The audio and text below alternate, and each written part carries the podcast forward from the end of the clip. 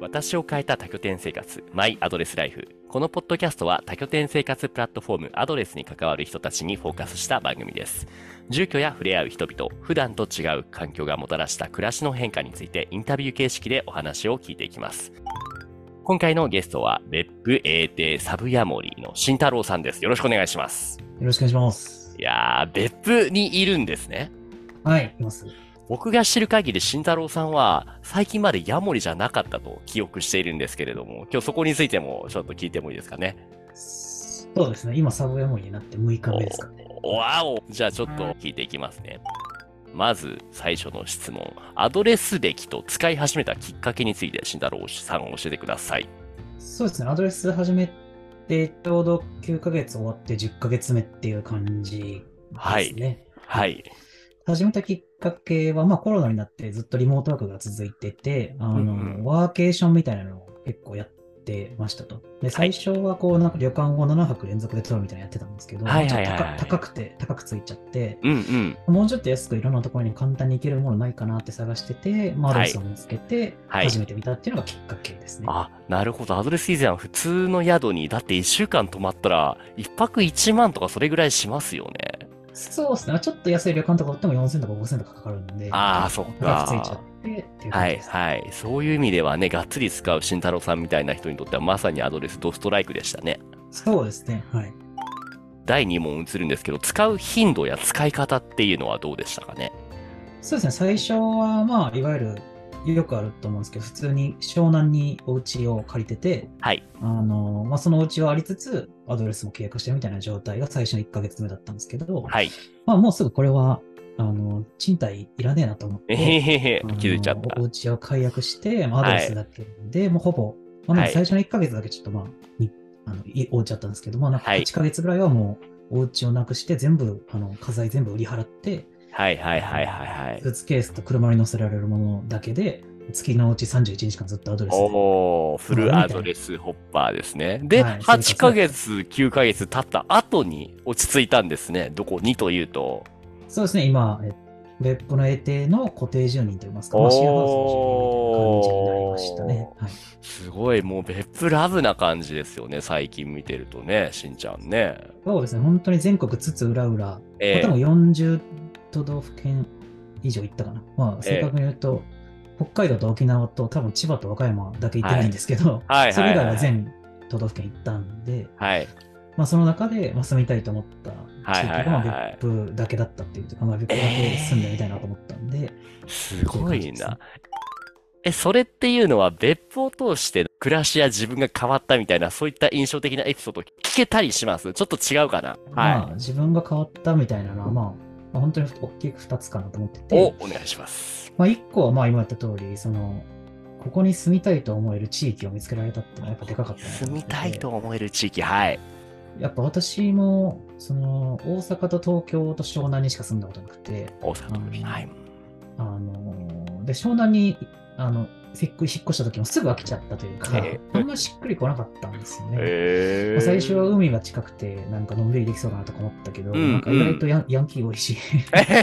私サーフィンとかしないから、まあ、海近くてもな、みたいな。そうですか。で、あの、なんかこれ、引っ越しをね、なんか重ねまくって、っなんか自分の本当に住みたいとこにするとか、非現実的すぎるじゃないですか、コストかかりすぎる。まあ、どうしてもね、そう毎回旅館泊まったり、その賃旅借りるっていうのもね、そうですね。っていうのは、アドレスをやり始める前からずっとやんわり思ってたんですよね。ええええ。本当住んでみないと分かんないのに、なんでみんなコロコロ移住先そんな簡単に決めれるんだろうなって。確かにすごいですよね。と思ってて。うんうんう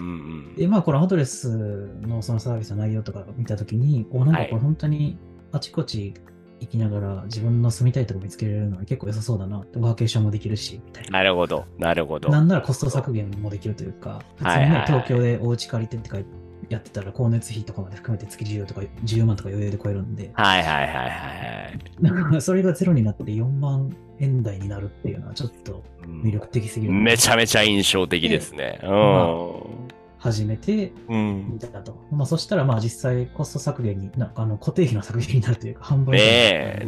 え、まあ、感覚としては年収結構増えたみたいな感覚になるいや本当そうですよ ね稼ぎが増えてないんだけれども使えるお金が増えたって感じしますよね、はい、うんっていうので、行く先々で美味しいご飯食べたりとか、そうですあね。の、まあちょっと、あのね、いい景色見に行ったりとか、ちょっとアクティビティやってみたりとか、うんうんみ。たいなことをして、まあ、結構その、かかなりその、なんて言うんだろうな、個人的な生活の満足度というか、仕事以外の充足感みたいなのが超増えた。そうです。ツイッター見ててもすごい充実してる感じしますもんね。そういうのが1個目の変化と。 はい。はいで、2つ目はやっぱその会員同士の交流みたいなのがやっぱアドレスは特徴的だなと思ってて、えー、どんなどんな。あの、まあ、普通に他のなんかホテルのサブスクみたいなのって、まあ、なんか、おなんだろう。お交流みたいなのって基本ないというか、うんうん。まあホテルに泊まっても別に個室だし、なんかうんね、隣の部屋の人と喋るみたいなのないじゃないですか。うん。ですね、ですねで。 まあ、アドレスってやっぱなんかこう、一つの大きなお家に3部屋とか4部屋とかあって、はい。なんか、キッチンとかリビングの共有ですみたいな。はい。なんか、はい。初めましてみたいな感じだけど、みんなそういう生活してるんで、なんか、昨日、あなんか前までどこにいたとか、うどんこの拠点がこれが良かったみたいな話をまあするんですよね。そうですね、コミュニケーション生まれやすい。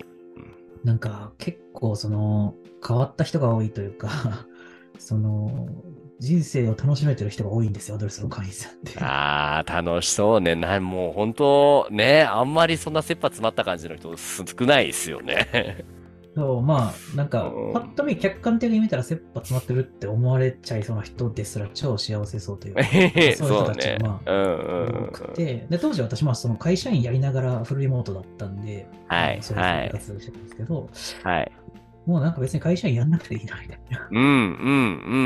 ん。感じで、もう本当に自分のやりたいことやろうって思えたというか、なんかそういう、こう、い生き方のバリエーションみたいなのをいろんな人で話す中で、こう、はい。吸収できたというか、なるほどいろんね。な生き方をアドレス会員が教えてくれたっていうのがやっぱめっちゃでかくて、素晴らしいですねまあ、。それで今ちょっとまあ会社員辞めてフリーランスやりながら、あ、ちそょうっ。と好きなことやってるっていう感じなんですけど、そのきっかけはやっぱ会員同士でたくさん話して、いろんな、まあ、結構ね、その私、まあ今30歳になったばっかりで、あのうんほとんどの期間うん29歳の期間アドレスやってたんですけど、うんうん。あのまあ、結構年上の方が多くて、なんか人生いろいろ酸いも甘いも経験してきたおじさまおばさまが結構教えてくれるんですよね、いろんな話を。いや、ほんとそうですね。何やってたのって聞いたら、そんな聞いたこともないような場所で、聞いたこともないようなことした人が多いですよね。そうっすよね。で、そういう人って普通出会えないんで、うん、なんかそういう人となんか、たまたま同じ拠点に泊まって、なんか飯一緒に食いながら喋っていろいろ教えてくれるみたいなのは、うん、うん。やっぱこう私の、この年齢になってさらにこう新しい価値観をこう作り上げるきっかけになったというか、いや、もう。まあ、そういう部分で私の思想とか世界観をまるっと変えられたと言ってもいいかなっていう気がして。もう、めちゃめちゃ盛りだくさんじゃない。もう話し出したらキリがないね。 そうですねそうですね。大きくはやっぱそう自分にとってこれがし、こういう生き方が幸せだろうっていうのを見るためのいろんなこうサンプルがたくさん聞けたっていうのが印象的ではありますね、やっぱり。ありがとうございます。じゃあ、最後に聞きたいのは、アドレスで一言何か伝えたいことがあれば、お願いします。そうですね。本当にアドレスって尖ったサービスだなと思ってて。ほう、尖ってる。はい。うん。なんか、なんだろうな。いい尖り方。へ え、いい尖り方。うんうん。うん。私がすごいこう、私にはめっちゃバッチリハマったんですよね。ええ、えまあ、だからこう、逆逆に尖ってるがゆえに、あのこう、合わない会員、合わない人間も結構明確に分かれるというか。え。 へへそうかもしれない。はい。もうでも私はそういうサービスがすごい好きで、はあのい。もうめ、なんか狭いセグメントにめっちゃ刺さるけど、はいめっちゃ刺さるって激刺さりそうでなんかそういうサービスをなんかすごい作ってて、なんか本当にすげえなって思ってるっていう。 ほう。なんか本当ありがとうございますっていう感じですね。なんか大変なことの方が絶対多いだうろうし、ん、うん、うん。さもあのこの価格帯でこのサービスをやるのが当たり前ですみたいな感じで、社員さんが普通に話してるのを聞くと、なんかやっぱすげえなって思いますね。なんかお客さんに対してのそれじゃなくて、家族に対してのそのコミュニケーションというか接し方みたいなのを受けますよね。そうっすよね。なんかその感覚は本当に、そのアドレスをその、なんかサービスとして見てるう 人んがほとんどだと思うんですけど、うんなんか本当にアドレスってコミュニ実態がコミュニティだと思ってて、はいはい。なんか、アドレスの中にいる人たち同士が独特のこう家族感みたいなのを作り出してるみたいな。はいそはいれがはい、結構そはのい。地地域もあるし、なんかその部活みたいなつながりもあるし、そうだなよんかいね。いろんな軸でそのお互いのこうつながりをこう形成してるみたいな感覚がはいあって、で、それのプラットフォームがたまたまアドレスだっただけみたいな感覚なんですよね、私 は。なるほど。じゃあ、そう、尖っててくれてありがとうと、これからも尖ってくださいって感じです か。そうですね、なんか、ああ安易、安易、なんか今のままでいいと思ってるっていうなるほど。なるほど、なるほまど。あ、もちろんね、あの変えないといけないところもあるかもしれないけど。まあまあまあまあ大枠の思想とか、今の作りうんうん方はすごいいいなと思ってて、いつもありがとうございますと思ってるっていう。少なくとも、尖ってるしんちゃんには激刺さりですということです ね。まあ自分で自分のことは尖ってるというほど中二病じゃもうないんです けど、まあ言ったか、さっきそれ言ったかもしれない。おー というわけでね、じゃあこれ聞いてる方もきっと、別府に行く際はね、別府へ行って、サブヨモヤモリの慎太郎さんがいろいろね、温泉とか開拓今してますもんね。そうですね、ちょっと温泉名人になろうと思って、はいはいはいはい。じゃいろいろあ、頑張ってます。ぜひぜひ聞いてる方は行ってみてくださいというところで、今回のゲストは、別府英帝サブヤモリの慎太郎さんでした。慎太郎さんどうもありがとうございました。ありがとうございました。はい。というわけでお送りしました、マイアドレスライフ。今回はここまでです。番組ではインタビュー出演してくれるゲストさんを募集中です。次戦多戦を問わず、アドレスユーザーや関係者の方は、どしどしご応募ください。ありがとうございました。アドレス4周年おめでとうございます。ありがとうございました。ありがとうございます。